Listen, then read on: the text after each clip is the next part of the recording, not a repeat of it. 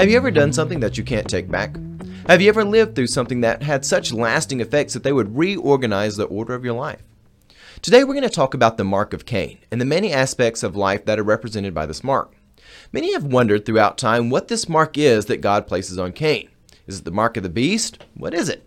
Is it something which is, is a blessing? Is it a curse? We know that there is a curse which even comes up out of the ground after Cain.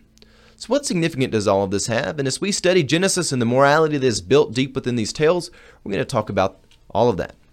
So, welcome to Kingdom of the Logos, a Christian program of critical thinking and adventure produced by clergy in the Church of the Nazarene.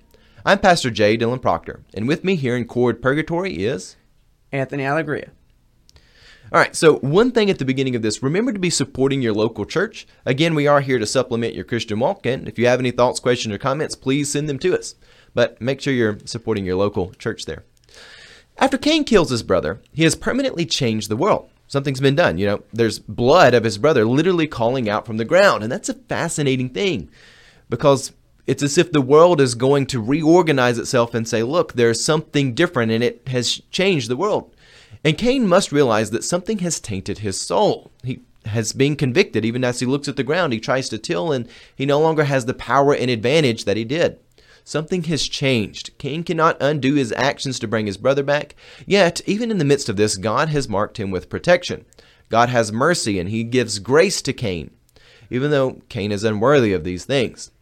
God does not want evil to grow and take hold of the world, and even though it is unwarranted, God still gives grace and mercy to Cain. Now, about this particular mark. A lot of people think different things when they hear that Cain is marked. Um, Anthony, I'm just going to open this up by throwing it over to you. What do you think about when you hear that, that Cain is marked? Well, honestly, um, there's a lot of possibilities for what the mark could be, and obviously, it needs to be outward because it's supposed to be a warning to others, right? To protect Cain. So it needs to be something that's outward also. But there's all sorts of things it could be. I think the word mark is very similar to tattoo, so it may even be something like that. It may be a tattoo. I'm not sure exactly. Yeah, I'm not a the Hebrew scholar, and I haven't been spending a lot of time looking at that. So someone out there who may know may be able to look into that. If not, we can probably look into it and find out by the next time we're up. If anyone asks, we'll we'll respond them that way. How about that? So another thing, yeah, people look at this and they're like, what is it like from the Pirates of the Caribbean, the Black Spot? Is it something akin to in the Book of Revelation? You know, what angle do we want to come at this? And that's really where a lot of people have because there's a lot of elements from this story which bring true on a moral level. You know, he has guilt, he has con- conviction, and both internal conviction, recognizing what he's done, and also from the angle of God. He has been judged by God and he has been found guilty of this, and now he has repercussions. But at the same time, this mark also gives him protection. And as he's sent out into the world as a fugitive, you know, this mark will protect him and it's a warning against others. So there's a lot of levels to this mark and there's a lot of strange things which happen. But without any further hesitation, let's actually look to the story itself from Genesis chapter 4. And we're going to read from the NRSV in Genesis chapter 4, verses 8 through 16. God said to his brother Abel, Let us go out to the field. And when they were in the field, Cain rose up against his brother Abel and killed him. And then the Lord God said to Cain, Where is your brother Abel? He said, I do not know. Am I my brother's keeper? And the Lord said, What have you done?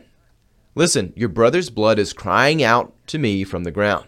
And now you are cursed from the ground, and which has opened its mouth and received your brother's blood from your hand. When you till the ground, it will no longer yield to you its strength. You will be a fugitive and wanderer on the earth. Cain said to the Lord, My punishment is greater than that I can bear. Today you have driven me away from the soil, and I have been hidden from your face. I shall be a fugitive and wanderer on the earth and anyone who meets me may kill me. Then the Lord said in verse 15, Not so. Whoever kills Cain will suffer a sevenfold vengeance. And the Lord put a mark on Cain so that no one who would come upon him would kill him. Then Cain went away from the presence of the Lord and settled in the land of Nod, east of Eden. Now, there are a few ways that I want us to look at the mark of Cain. Because when we actually look at the story, there's a couple of things placed on Cain. There's actually a curse which comes up out of the ground, we don't hear a lot of details on that, and there's also the mark which God literally puts on him. And these two, they have a, a, distinct connection between one another. And actually, when you look at the entire process where God, God comes to adjudicate this, there really is a lot of levels of the action that God takes to remedy this situation the best that is possible now that the entirety of creation has been reordered by the death of Abel. And you see, this is something which actually happens to us quite often in life. Things happen. Maybe it's not so serious as, as a murder, but there are a lot of things which happen in life. Perhaps we say something we didn't mean to. Perhaps we, we go somewhere we should not have, and that led us to, to indulge in sins. There are things when people do things, maybe to us or maybe we do ourselves, where something happens that changes the course of reality. And there are a few ways that I want us to think about Cain. The mark of Cain that we see, you can see it in sort of a representation of something truer than true. Um, there is certainly a literal mark that is placed on him, but yet when we examine this curse, we examine the conviction that we have, we can also find that there are other elements of Cain's character which are worth us discussing, especially with us looking at the moral elements found in this tale in Genesis. So, the first point I want us to talk about is there is a stain on his soul. And it is an act that has committed by Cain that has warped his mind. He committed something that stained his own soul. Sometimes others do things which tend to stain our soul, but sometimes we do it ourselves. And really, if evil is to actually take hold of you, you have to be willing to go there. Other people can do things which alter your life that cause pain and suffering that seem to be indefinite, but at the same time, if evil is going to ultimately take us over, then we have to be willing to hand our soul back to it. So that's the first aspect, that it's a stain on a soul. Second, there is also a stain on reality. His brother is gone, and that is an unchanging fact. Even the ground is crying out with Abel's blood. The third point is that God is aware of Cain's action, and he is literally putting a mark on him, symbolizing all that has happened, and he's giving a warning to others not to further the evil. Because evil really does beget other evil. So, of these points, let's talk to the first this stain that is on Cain's soul. So, Cain's character, it has been unmistakably warped. And going all the way back earlier in Genesis, there's this, this challenge that God gives him. He says, Look, there's evil crouching next to you, but you've got to be wary. If you lose your composure, if you lose your countenance, if your character falls, if you if you don't spend some time being patient, then you are going to find that, well, evil will take over you. It'll rule over you instead of you ruling over it. Cain, he does that, and just as one might expect, the evil does rule over Cain. He becomes warped, and even his mind is is a bit, you know, transfigured. It's a bit of a, a Jekyll and Hyde where he goes down the, the road of Hyde and he ultimately ends up killing Jekyll. It's this moment where, where Cain does something which has irrevocably changed the world. Anthony, do you have any thoughts on Cain's character being warped by by his actions? I'll say this much. What something that's really interesting from the passage that you can see is that he's not necessarily even repentant for what he has done. The only thing that you can see, the closest thing that you can see to him saying that is my punishment is greater than I can bear. And actually for a long time, um, in more modern Hebrew, punishment was translated as guilt. And so for a long time Jewish scholars thought that Cain was the embodiment of repentance because he because they believed that he was saying my punishment is greater than I can bear. But ancient Hebrew that word is actually much much closer to punishment. And so that's a really um, strange thing to notice and totally flip opposite from what we see here. Uh, it's it's a totally different depiction of Cain that's possible, but well, um, very, very improbable. Well, I, I, think when you even look at that, when he's one saying my guilt is too much for me to bear, or whether you're saying the punishment is too much, but it's both centered around him. He wants to be freed of it. He wants to be freed of the consequences, but something has happened where he, he really can't be. Yep, that that is still totally true. Either way, it really is about him. And to the second point now, moving a little bit on, there is now a stain on reality. And this is something which is really fascinating from the text to me, because a lot of times we want to personify things. Um, we, and throughout Scripture, there's a lot of things which are personified, and sometimes it's quite true. Sometimes you get something like a, a talking serpent or a talking donkey, where the personified elements actually take on a, a real form. But here we see the crying out of the blood the blood it is giving testimony. It is unmistakably being personified, but at the same time, the blood doesn't actually have to cry out with any sound to be making this cry. That's really something I've always found interesting because I've always wondered when I look at this is is it something which is actually conscious, the blood of, of Abel, Or is it merely that it is giving testimony, the same way a piece of evidence might give testimony against someone in court? You know, it's it's relatively inanimate, especially if someone is deceased. Their blood is, you know, it's it's coagulated. It's it's you know, it's dried blood, but yet it is giving evidence. It says, you know, this this blood it's no longer in Abel. It's no longer pumping through his veins. It's no longer a life giving force. Instead, it is something which is well, decaying.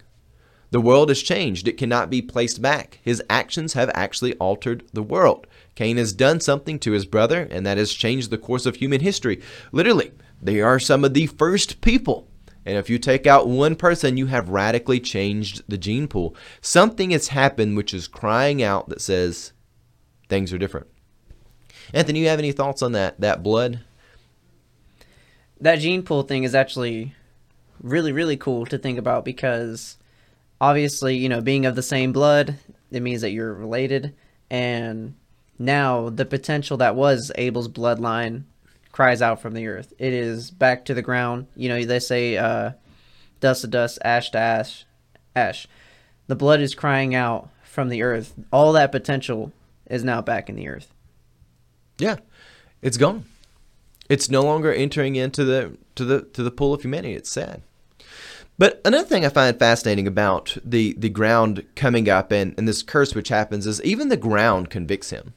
He cannot work the ground without being reminded of his deeds. And this is something where I've always wondered, both from the, the earlier part of Genesis 4 and the later part, where Cain, he comes to God and he says, You know, my sacrifice isn't good, and now he's got this curse. Cain himself seems to convict himself a little bit. It's possible that it's he's completely apathetic and he he's almost, you know, some sort of psychopath that has no inability to empathize. But it kind of seems to me that, that Cain is convicting himself. He sees his handiwork and his handiwork is not good. It's killing his brother. He sees that, he feels it, and instead of getting strength, like a lot of us do, you go out and you do something you love doing, you love working. I know a lot of people love working. Anthony's actually been working with me some on the farm, and it's kind of fun to get out and do manual labor. Um, we were kind of mean as kids when when we were kids. I don't know if we were influenced too much by Major Payne or not, but you know this whole idea that your immune system gets better when you work. If if we caught another kid being sick, we'd make them do like push-ups and stuff. Um, but you know there is this idea that you do get strength from being physically active, but now it's taken away from that. Every time Cain goes out to a, kill, a field, he's reminded, well, this is the sort of place where I killed my brother you know, the guilt of that weighs on him, whether he's placing it on himself by self conviction or it's just reality reminding him that says, hey, you did something awful. That That is what is happening. All right, so let's get on to this third point that God is merciful in placing a mark on him. So the mercy of God is found in this. God has mercy for Cain even after a vicious act has been committed. And whenever somebody does something that damages the world, we find that God ultimately does have mercy on them. I mean, this is the story of humanity. All the way from the beginning, people have been committing sin, yet God would ultimately send his begotten son so that he would die so that this unworthy servant that they would have salvation, that they could find redemption, that they could actually find something good. God is still willing to bless and have mercy on Cain even though he shouldn't. But that being said, God is wise but merciful. Because a lot of times people will say, well, if God is merciful to that, that means we should not give consequences or repercussions to people. God still gives repercussions to Cain. Cain is sent out from the presence of the Lord. He cannot have the same position and authority as he did before. He finds himself in a different place in the world. He is now a fugitive. He is someone without a home. And you can kind of look at that and say, not only does Cain not have a home, but the evil that Cain committed no longer really has a home. It is something which is a fugitive on earth. We, we find a lot of aspects of evil in this. Not only is it a, a predatory animal, but evil is also something which is a fugitive. It doesn't really have a home. And then on top of that, evil is something which it propagates by people repeating the action. God comes and he says, I'm placing this mark on you as a warning to others. If they kill you the way you killed your brother, they're going to pay, you know, sevenfold the punishment you have. The vengeance on them will be sevenfold, which kind of is an interesting thing. Not only is Cain a fugitive, but now the evil is too. And if the punishment is sevenfold, you also wonder is the evil growing sevenfold? I don't know. It's an interesting thing to think about. Evil is one of those things where it doesn't naturally reproduce. It just kind of is a, a weird, you know, it's you get back to a lot of things like demons are described as being the bornless things. Evil is one of those bornless things which it goes from from person to person in a bit of a mysterious way, but only when people are willing to give their soul to it and only when people are allowed to to propagate it. Anthony, you have any thoughts on that? Evil is something that is sort of exponential in the way that it grows. And um, this is sort of an interesting story, but when I was younger in my church youth group, I was a question that was on my mind was, you know, is it okay to, you know, give white lies or is it okay to lie as a joke or something like that? And I I still don't necessarily have a ruling on that. But my youth pastor called one of uh, the people going on the summer mission trip and told her that he didn't have any of her paperwork and all this other stuff and was, he was just sort of doing it as a joke well she actually left work drove straight over and had everything reprinted off again. And obviously whenever she found out that he was just playing it just was not good. It was really really bad. And so i know that that's not necessarily the same situation. Um, and it might not have even been sin, but it's definitely a mistake. And you can sort of see how something small grew to be much, much larger. You know, she left work that day. She had to do a lot of work to get everything reprinted off. And she had all that done in like 30 minutes. So she must have been rushing.